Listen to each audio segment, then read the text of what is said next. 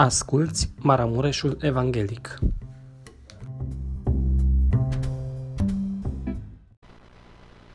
Și surori, vă invit acum să ne ridicăm cu toții pentru a asculta un cuvânt din Scriptură și am ales în această dupămasă să citesc din Evanghelia după Luca de la capitolul nouăsprezece cu versetul patruzeci și unu, pagina în Sfintele Scripturi o mie cincisprezece. Evanghelia după Luca, la capitolul nouăsprezece, cu versetul patruzeci și unu. Iisus plânge pentru cetate. Când s-a apropiat de cetate și a văzut-o, Iisus a plâns pentru ea și a zis: „Dacă ai fi cunoscut și tu, măcar în această zi, lucrurile care puteau să-ți dea pacea, dar acum ele sunt ascunse de ochii tăi.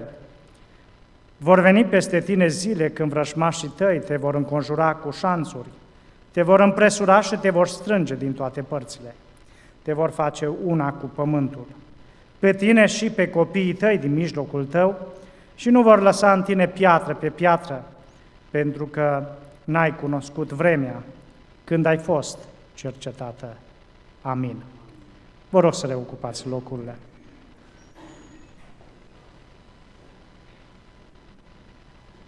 A fost mai greu pentru mine să aleg un cuvânt în această zi, să-l citesc, și m-am gândit că acest cuvânt ne-ar fi de folos, ar fi potrivit, ca să ne aplecăm asupra lui și să mai medităm încă o dată la ceea ce s-a întâmplat acum două mii de ani. Cu atât mai mult cu cât astăzi este o zi de post, de rugăciune pentru România, pentru țara noastră. Oare ce-ar vrea Dumnezeu să ne spună în această zi? Oare care ar fi cuvântul lui Dumnezeu pentru noi în ziua de astăzi? Apoi m-am gândit de asemenea că ne apropiem de această mare sărbătoare a creștinătății, a bisericii, și anume învierea Domnului Iisus Hristos.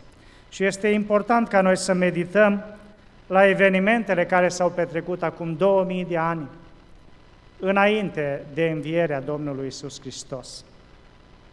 Pentru ultima dată Iisus vizita această cetate a Ierusalimului, o cetate foarte importantă, însemnată în Scriptură, un oraș unde s-a dus cele mai multe bătălii, atât înainte de Domnul Iisus, cât și după. Aduceți-vă aminte, încă din perioada lui David, când David a vrut să cucerească Iebusul și i s-a spus: aici nu vei intra pentru că ți se vor împotrivi toți, chiar și șchiopul, chiar și orbul ți se va împotrivi să nu intri. Însă David s-a luptat, a biruit, a luat cetatea Iebus, a făcut-o capitală a Israelului, numind-o mai apoi Ierusalimul. E, pentru această cetate s-a, s-au luptat foarte mulți. Și noi, când citim în Vechiul Testament și nu numai, vedem câte bătălii, câtă jertfă, câte vieți au murit în această cetate. Mai apoi, și după Domnul Iisus Hristos, au fost mari bătălii la Ierusalim și încă mai sunt. În anul șaptezeci, Titus, generalul roman, avea să înconjoare această cetate potrivit a ceea ce și Hristos a spus, și va dărâma această cetate, piatră pe piatră nu va mai rămâne acolo, și evreii, printr-un decret de lege, vor fi răspândiți, risipiți în toată lumea, luați ca robi. Mai apoi, aduceți-vă aminte, undeva în jurul anului o mie, câte cruciade, câte mii, zeci de mii de oameni au murit pentru a recuceri acest oraș numit Orașul Sfânt. Iată că până astăzi există acest conflict în acest oraș, în care mai multe religii au un anume interes acolo, în acest oraș numit Ierusalimul. Însă nu despre asta vreau să vă vorbesc, aș vrea să medităm asupra acestui cuvânt și să găsim răspunsurile pe care ne le oferă acest cuvânt la întrebarea: de ce a plâns Iisus? Este un caz unic în Scriptură când Iisus plânge pentru o cetate. Astăzi, demnitarii, președinții, conducătorii, oamenii importanți nu plâng. Ați văzut pe cineva la știri, în mass media, având o astfel de reacție vreodată, se consideră că o astfel de manifestare este o slăbiciune, este o lipsă de caracter. Însă, contrar acestor lucruri, deși noi știm că Iisus este regele regilor și Domnul domnilor, totuși, El a avut astfel de sentimente atât de profunde atunci când s-a apropiat de această cetate. De ce? De ce a plâns Iisus pentru această cetate? A plâns, în primul rând, pentru că nu au cunoscut ce era așa de important. Nu l-au cunoscut pe Iisus, pe Fiul lui Dumnezeu, nu l-au cunoscut pe Dumnezeu. N-au cunoscut acea vreme a cercetării. A plâns Iisus pentru ei pentru că au fost foarte ignoranți. Asta înseamnă să nu cunoști, să nu vrei să cunoști, să fii ignorant, să fii indiferent. Și a plâns pentru acei oameni. De neînțeles. Nu știu câți dintre ucenici atunci, pe moment, au realizat atitudinea Domnului Iisus. Pentru că cu câteva ore înainte, ei îl aclamau și spuneau, binecuvântat este Cel ce vine în numele Domnului. Dar totuși Iisus a privit dincolo de acea zi. S-a uitat mai apoi, peste o săptămână, cum îl vor condamna, cum vor spune acea mulțime, răstignește-l, răstignește-l. S-a uitat mai apoi la ceea ce are să se întâmple în viitor. Dragii mei, poate că ne gândim că România, poporul român, nu este în această situație. Noi nu suntem niște ignoranți, noi nu suntem niște oameni care nu cunoaștem. Ba din contră, cunoaștem foarte mult. Cunoștința a crescut, tehnologia a avansat și oamenii cunosc foarte mult astăzi. Însă, dacă suntem realiști, atunci când confruntăm cu acest cuvânt al lui Dumnezeu, ne dăm seama că foarte mulți oameni nu cunosc ceea ce este mai important, adică pe Dumnezeu. Ne surprinde acest popor evrei care nu l-au recunoscut pe Iisus. Deși aveau profețiile, deși aveau cuvântul lui Dumnezeu, nu numai Tora, cele cinci cărți, dar și cărțile istorice și cărțile profetice, treizeci și nouă de cărți. Ba mai mult ne surprind faptul că atunci când Iisus a venit în lumea noastră, Dumnezeu le-a dat anumite semne și au venit oameni din răsărit. Au venit unii și alții și păstorii și oameni neprihăniți, cum a fost Simeon și Ana, și au spus, noi ne-am întâlnit cu Mesia, cu Hristosul. Și totuși, acest mesaj, chiar dacă a circulat, ei nu l-au cunoscut, ei nu l-au înțeles. Evanghelia după Ioan spune, a venit la ai săi și ai săi nu l-au primit, dar tuturor celor ce l-au primit le-a dat dreptul să se numească copii ai lui Dumnezeu.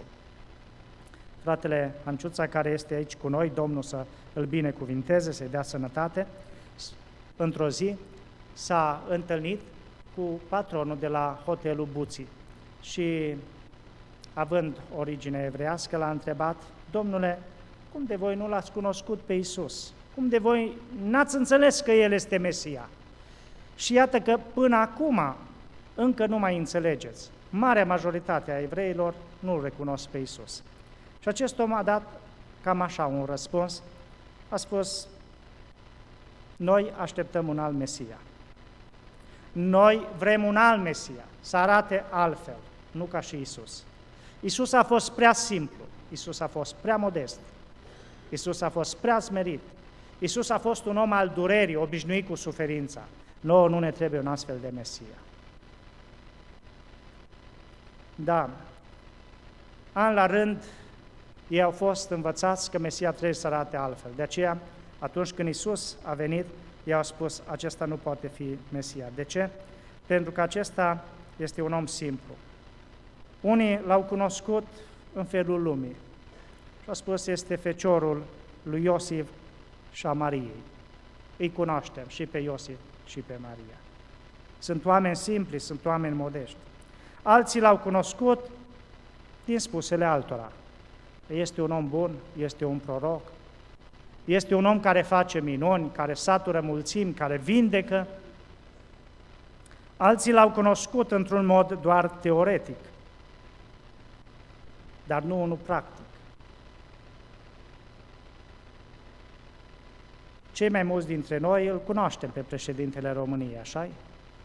Știm cum îl cheamă, mai știm ceva despre el, însă dacă ar fi întrebat acest președinte al României despre noi, ce ar spune? Prea puțin ne cunoaște, dar noi îl cunoaștem, ceva. Însă există o altă cunoaștere, o cunoaștere practică, o cunoaștere personală. În viața de familie, noi ne cunoaștem cel mai bine, așa? Soțul, soția, părinții, copiii. Mă aduc aminte de o experiență pe care am avut-o în două mii cinci. Atunci eram cu câteva luni înainte de a mă căsători și știți cum e regula, tradiția, să zic așa, părinții băiatului vizitează părinții fetei. Și a venit tatăl meu să mergem la Pâinile de Sub Munte, la părinții Paulei.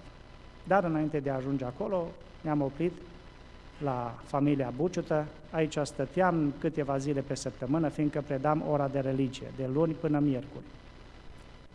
A venit tatăl meu și ne-am rugat, am povestit câteva cuvinte. La un moment dat, sora Bucută îi spune tatălui meu cam așa: vai, zice, ce bun băiat e Grigore. Tare pocăit, tare ascultător.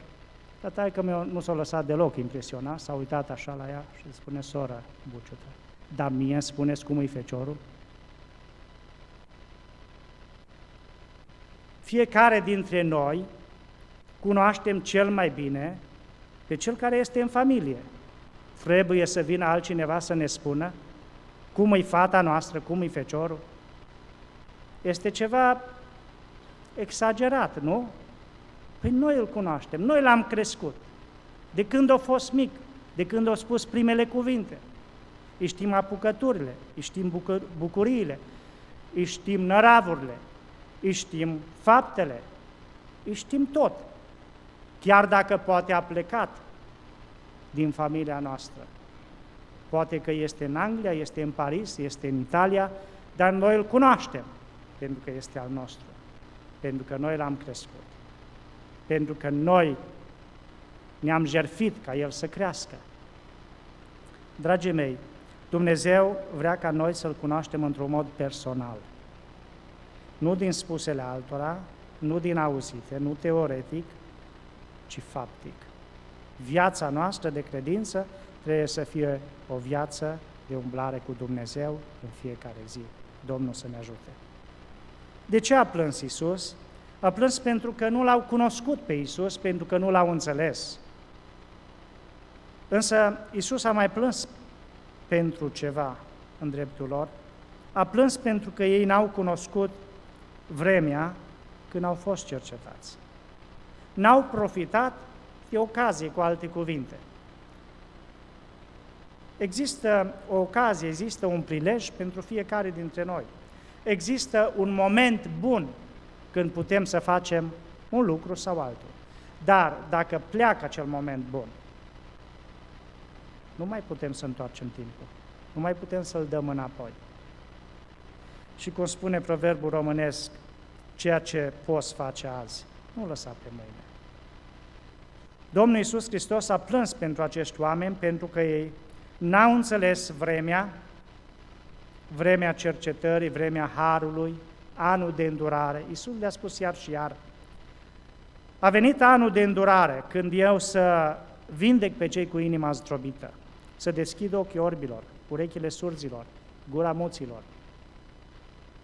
Și ei s-au uitat și au spus: chiar așa? A venit ziua aceasta? Oare nu este acesta feciorul lui Iosif?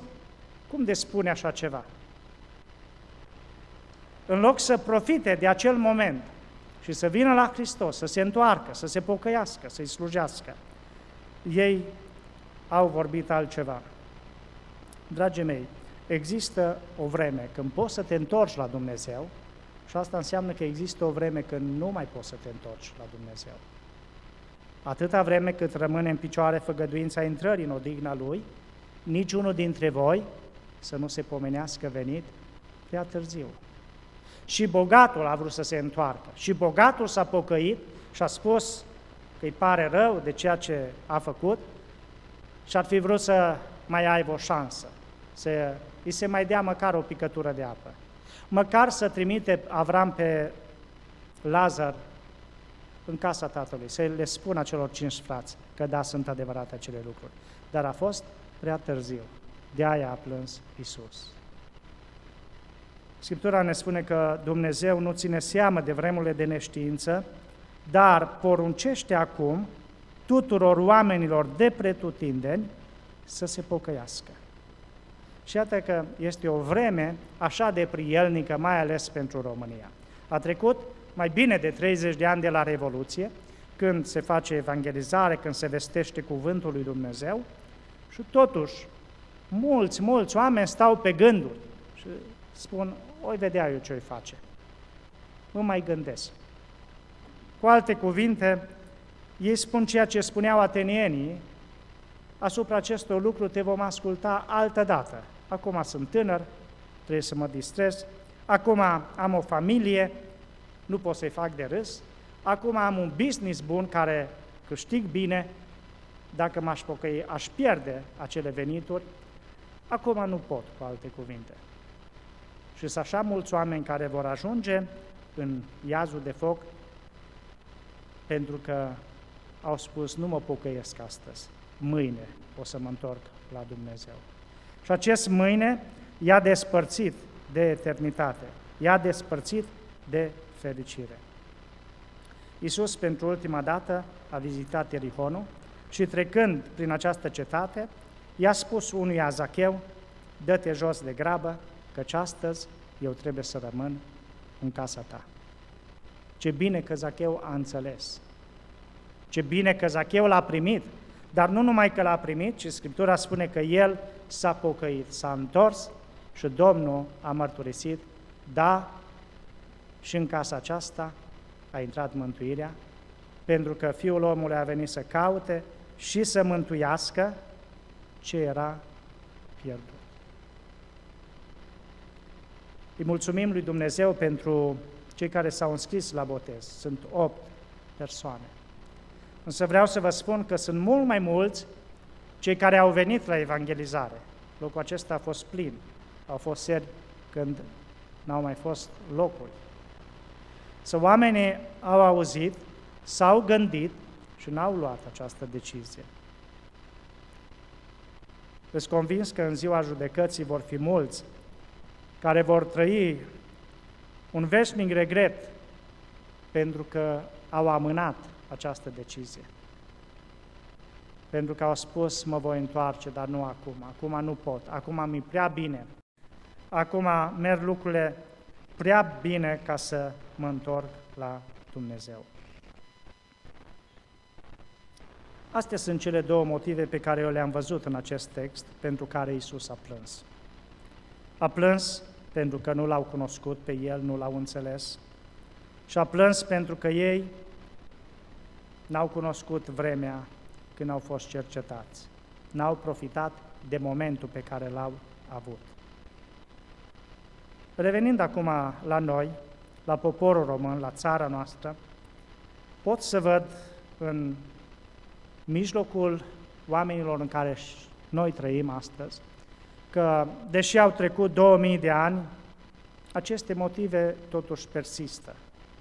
Chiar dacă românii s-au declarat în proporție covârșitoare, da? Peste nouăzeci la sută fiind creștini la recesământul care a avut loc anul trecut, totuși ne dăm seama că așa puțini creștini au o relație personală cu Dumnezeu. Îl cunosc cu adevărat pe Dumnezeu. Așa puțini creștini înțeleg vremea pe care noi o trăim astăzi, o vreme de pace, de libertate, o vreme când poți să slujești, o vreme când poți să mergi la biserică, să te rogi, o vreme când poți să te implici, o vreme când poți să te întorci la Dumnezeu. Există de multe ori așa de multă nepăsare, indiferență, nu? Oamenii stau pasivi. A fost ceva, eu știu, frământare atunci când s-a început război, în douăzeci și patru februarie două mii douăzeci și doi, dar acum, chiar dacă mor mai mulți oameni, oamenii spun, nu suntem noi în situația aceasta. Chiar dacă auzim iar și iar că acest război s-ar putea extinde, ar putea veni aici, oamenii sunt liniștiți că a fi cumva. Ce s-a întâmplat cu toată lumea, s-a întâmplat și cu noi. Însă Dumnezeu ne cere altceva. Dumnezeu ne cere să ne rugăm, să mijlocim. Dumnezeu ne cere să stăm în spătură. Dumnezeu ne cere să ne implicăm mai mult. Dumnezeu ne cere să ne dedicăm mai mult, să facem mai mult pentru împărăția Lui. Domnul să ne binecuvinteze. Vreau să vă spun că sunt și astăzi foarte mulți oameni care plâng, oameni care nu sunt înțeleși, oameni care nu sunt cunoscuți, oameni care au regretele lor. Și vreau să vă spun un exemplu pe care l-am auzit. O familie tânără s-au cunoscut, s-au împrietenit, s-au plăcut, s-au căsătorit, însă erau foarte săraci. Și la un moment dat au luat această decizie, hai să facem cumva să scăpăm de sărăcie. A spus, uite, unul dintre noi trebuie să meargă la școală, să facă o facultate, să prindă un post bun, să câștige un salar uh, bun și să ne ridicăm din starea noastră. Și au luat decizia, soția va rămâne acasă și va lucra și el, soțul, va merge la școală. Merge la școala de medicină. A învățat foarte bine, a ajuns cel mai bun student. După ani, când uh, el a învățat, a venit momentul graduării, momentul când să primească diploma și directorul i-a spus, directorul acelei școli, uite, tu ești cel mai bun student. Am vrea în ziua cu tare să vii, să îți dăm diploma și să spunem tuturor despre notele tale, despre rezultatele tale foarte bune pe care le-ai luat. Acest soț a mers acasă și s-a gândit, oare ce să fac? Toți o să vină acolo la graduare cu soția, cu familia. Eu trebuie să merg și eu cu soția, însă soția în toți acei ani a muncit. A muncit foarte mult ca el să poată să facă școala. Arăta acum diferit, foarte diferit față de el. Și a spus, uite ce, eu în ziua cu tare trebuie să merg acolo în fața tuturor să primesc diploma. Și îmi dau seama că nu ne mai potrivim. Îmi dau seama că tu te-ai schimbat foarte mult și eu m-am schimbat foarte mult. Așa că aș vrea să divorțez. Soția a înțeles despre ce este vorba și i-a spus cam așa, uite ce, bine, dacă tu nu mai vrei, nu-i nicio problemă, dar aș vrea să îngenunchezi și să săruți aceste mâini care te-au crescut. Și acesta a spus, eu nu pot. Nu pot să fac așa ceva. Și-a schimbat atitudinea lui, a luat-o pe soție și a dus acolo de fața tuturor. Și atunci când omul acela a anunțat și a adus diploma, a spus, nu eu trebuie să o primesc, ea trebuie să o primească. Și a ridicat-o și a dus-o în fața tuturor și toți oamenii aceia s-au ridicat și au aplaudat și au înțeles lecția. Frați și surori, astăzi am fost la câțiva bătrâni ai bisericii. Mulți dintre ei nu mai pot să vină la adunare. Mulți dintre ei sunt într-o stare așa de slabă. Și m-am gândit, oare povestea asta nu-i și a noastră? Sunt părinții noștri, sunt bunicii noștri. Ei au crescut poate cinci, poate zece, poate mai mult, mai puțin copii. însă mulți dintre ei sunt abandonați, mulți dintre ei sunt disperați, mulți dintre ei nu mai pot nici să vorbească când ne văd, ne văd de emoție. Sunt așa de emoționați, sunt așa de timorați, că nu mai pot nici să se exprime față de noi. Oare n-ar fi cazul să ne întoarcem la acele mâini care ne-au crescut? Acei oameni care s-au jertfit pentru noi, așa cum sunt ei. Unii dintre ei sunt într-o stare atât de jos și nu sunt puțini. Iisus, El a fost acela care ne-a susținut, El a fost acela care ne-a învățat, El a fost acela care ne-a ridicat, El a, cel, a fost acela care s-a jertfit în locul nostru. Nu este mai mare tragedie decât să-i spui, așa cum i-au spus evreii, nu ne interesează de tine, ieși afară din cetatea noastră, te răstignim. Nu ne pasă de cuvintele tale, El le-a vrut doar binele, El le-a făcut doar bine și totuși ei au spus, nu ne interesează, renunțăm. Am vrea în seara aceasta să ne pocăim, am vrea în seara aceasta să privim în lăuntrul nostru și dacă grijurile noastre, dacă, eu știu, alte și alte lucruri ne-au făcut să uităm pe cei care s-au jertfit în locul nostru, pe cei care au muncit ca noi să ajungem aici unde suntem, să-i spunem lui Dumnezeu, Doamne, îmi pare rău, ajută-mă să-mi schimb această atitudine. Ajută-mă, Doamne Dumnezeule, să privesc altfel. Dumnezeu vrea ca într-o vreme ca și aceasta copiii să se întoarcă spre părinți și părinții să se întoarcă spre copii. Dumnezeu vrea să atingă inimile noastre, depinde de cât de mult îl lăsăm noi ca El să lucreze. Am vrea să ne ridicăm cu toții și am vrea să ne rugăm pentru aceasta, să ne rugăm și pentru cei care sunt mai în vârstă. Încă o dată, nu-i prea mult pentru cei care sunt bolnavi. Dumnezeu să se atingă de ei și Dumnezeu să-i binecuvinteze. Amin.